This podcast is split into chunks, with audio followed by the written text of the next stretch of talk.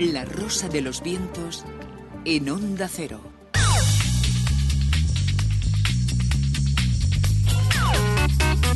La era digital.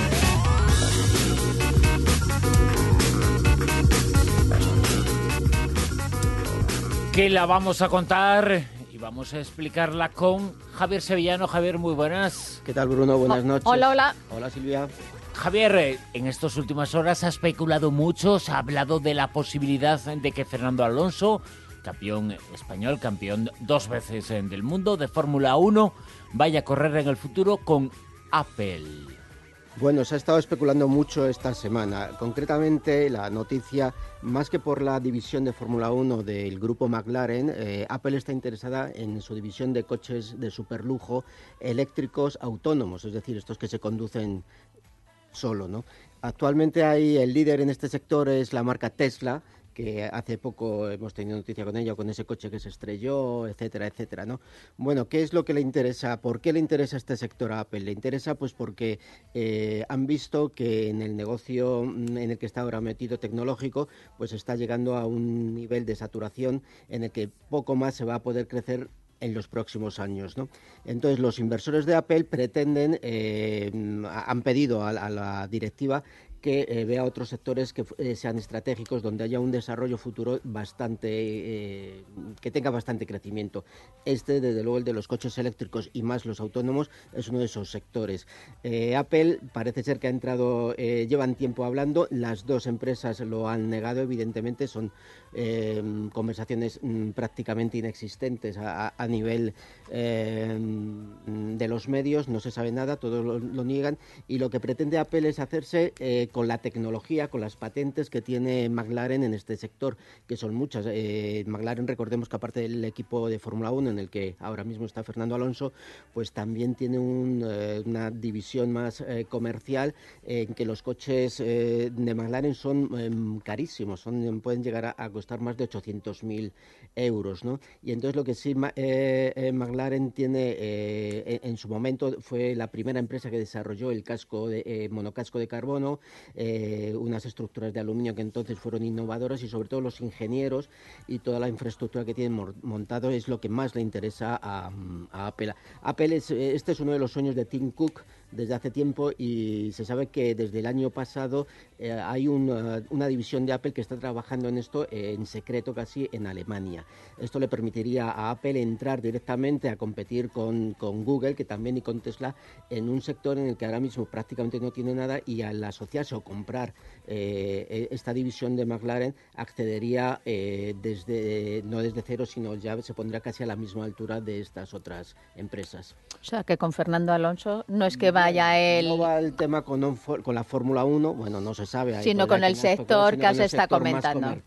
Entonces, de todas formas, a ellos les interesa, no se Pero sabe tendremos todavía... que saber hasta qué punto cuando el río suena, sí, sí agua efecto, lleva, sí, ¿no? Sí. Desde luego sí está porque tanto Financial Times como New York Times sí lo han, han informado sobre ello y la división comercial les interesa muchísimo, que es, eh, bueno, mmm, las conversaciones pues podrían deslindar una parte de la otra, la parte comercial de la parte deportiva, eh, podría comprar solo eso o, a, o, hacer una inversión importante en, eh, porque ya in, eh, el propio grupo McLaren tiene previsto en los próximos seis años hacer un desembolso en coche eléctrico de muchísimos miles de, de millones de libras. El futuro nos resolverá esta incógnita si Apple está en la Fórmula 1 o cómo accede al mundo de los coches, los coches de alta gama. Recordemos el dato que nos has dado, ¿eh? Los coches eh, que se fabrican eh, por McLaren cuestan más o menos 800, unos 800 pueden llegar a euros. costar más de 800.000 euros O sea, en el- coches lo- de, colección. Como el que te has comprado tú. Pues casi que sí, los que tenemos nosotros ahí aparcados. Es que a Apple le va muy bien, muy bien. No tanto a Yahoo, ¿no?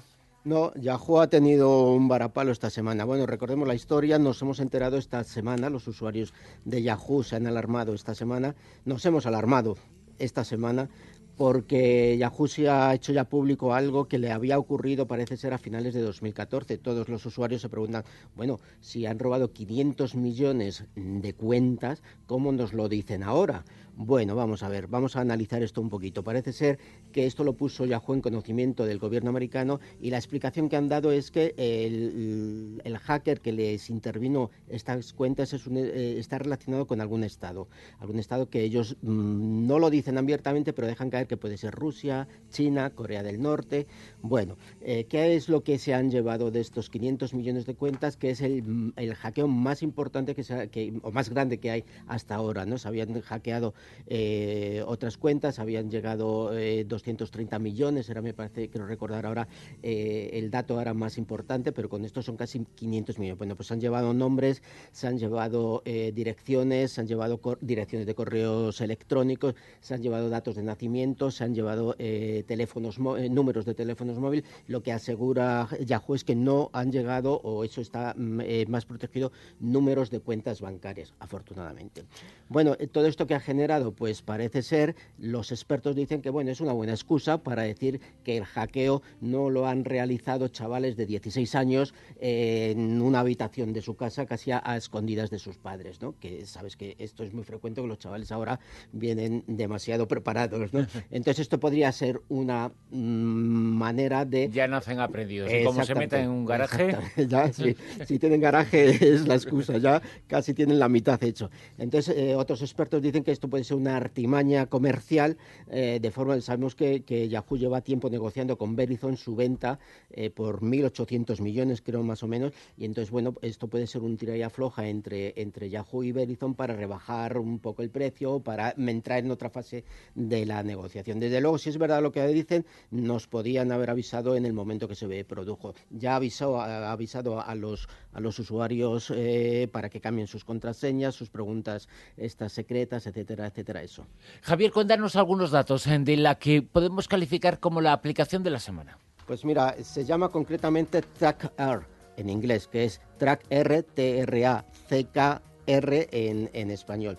¿Qué nos cuenta esta aplicación? Bueno, es una aplicación que digamos tiene dos partes, una que se instala en tu teléfono, que la puedes conseguir en iTunes o en Google Play, y otra que tienes que pedir a una, en la web de, la aplicación a Estados Unidos o por Amazon, por las tiendas estas, y es como un llaverito del tamaño de una moneda de un euro aproximadamente, que tú puedes eh, llevar en las llaves, en la cartera, colgárselo a tu mascota, en la bicicleta, en el coche, bueno, en cualquier objeto que pueda ser sensible, o que eh, si tú eres muy despistado, como es tu caso Bruno, a ti te vendría muy bien, para, para poder encontrar tu iPhone para poder encontrar tu en caso de, pérdida o de sustracción. Pero es que también perdería la aplicación. Claro, seguramente, sí. No, ¿sabes la ventaja? Que tú en cualquier otro teléfono de algún amigo te puedes bajar la aplicación, ah, como está registrado en esa aplicación de un teléfono que tú eh, que te dé preste en ese momento puedes encontrar. ¿Qué ocurre? Bueno, es una aplicación que funciona por como haga falta contraseña, no me voy a acordar. Malo, ¿no? Por GPS y entonces eh, eh, en un radio de unos 30 metros te localiza dónde te has dejado las llaves, dónde... ¿Qué ocurre si te las has dejado o te lo han sustraído y están más lejos? Bueno, pues que digamos, para hacerlo más sencillo, eh, el resto de usuarios que, tengan esta aplicación pueden conectar, pueden mandarte a ti una señal de que tu objeto está por la zona de influencia donde ellos están. Es decir, si tú lo pierdes aquí en Madrid, pero se lo han llevado o te lo has dejado en Barcelona, algún usuario que que esté por esa zona eh, te puede mandar automáticamente una señal de que eh, eh, el objeto perdido que lleva el, el, llaverito este lo tienes en esa zona. Muy rápidamente, dos datos sobre el ordenador más grande del mundo. ¿Dónde está? ¿Cuál chinos, es? Chinos, chinos, chinos. Los chinos nos invaden por todos lados. No solo el primero, sino el segundo. Bueno, te cuento, en 2015 Estados Unidos eh, prohibió eh, a Intel concretamente enviar más em, procesadores a China para construir los supercomputadores, que saben que son, sabemos que son estos bichajos que mm, se aplican especialmente en tecnología, en investigaciones, es decir, son, son no están al alcance de cualquiera, ¿no? Entonces, eh, los chinos que hicieron, bueno, pues los chinos dijeron, bueno, pues si no nos venden Intel, no nos vende estos microprocesadores, lo que hacemos nos los fabricamos nosotros. Entonces, esto que es el primer supercomputador fabricado íntegramente en China y con eh, material todo absolutamente chino. Eh, tiene una potencia de 10 millones, perdón, de, de 93, eh, si no me equivoco, 93 petaflops que es algo, vamos, que, no, alcanzamos, ¿no? alcanzamos.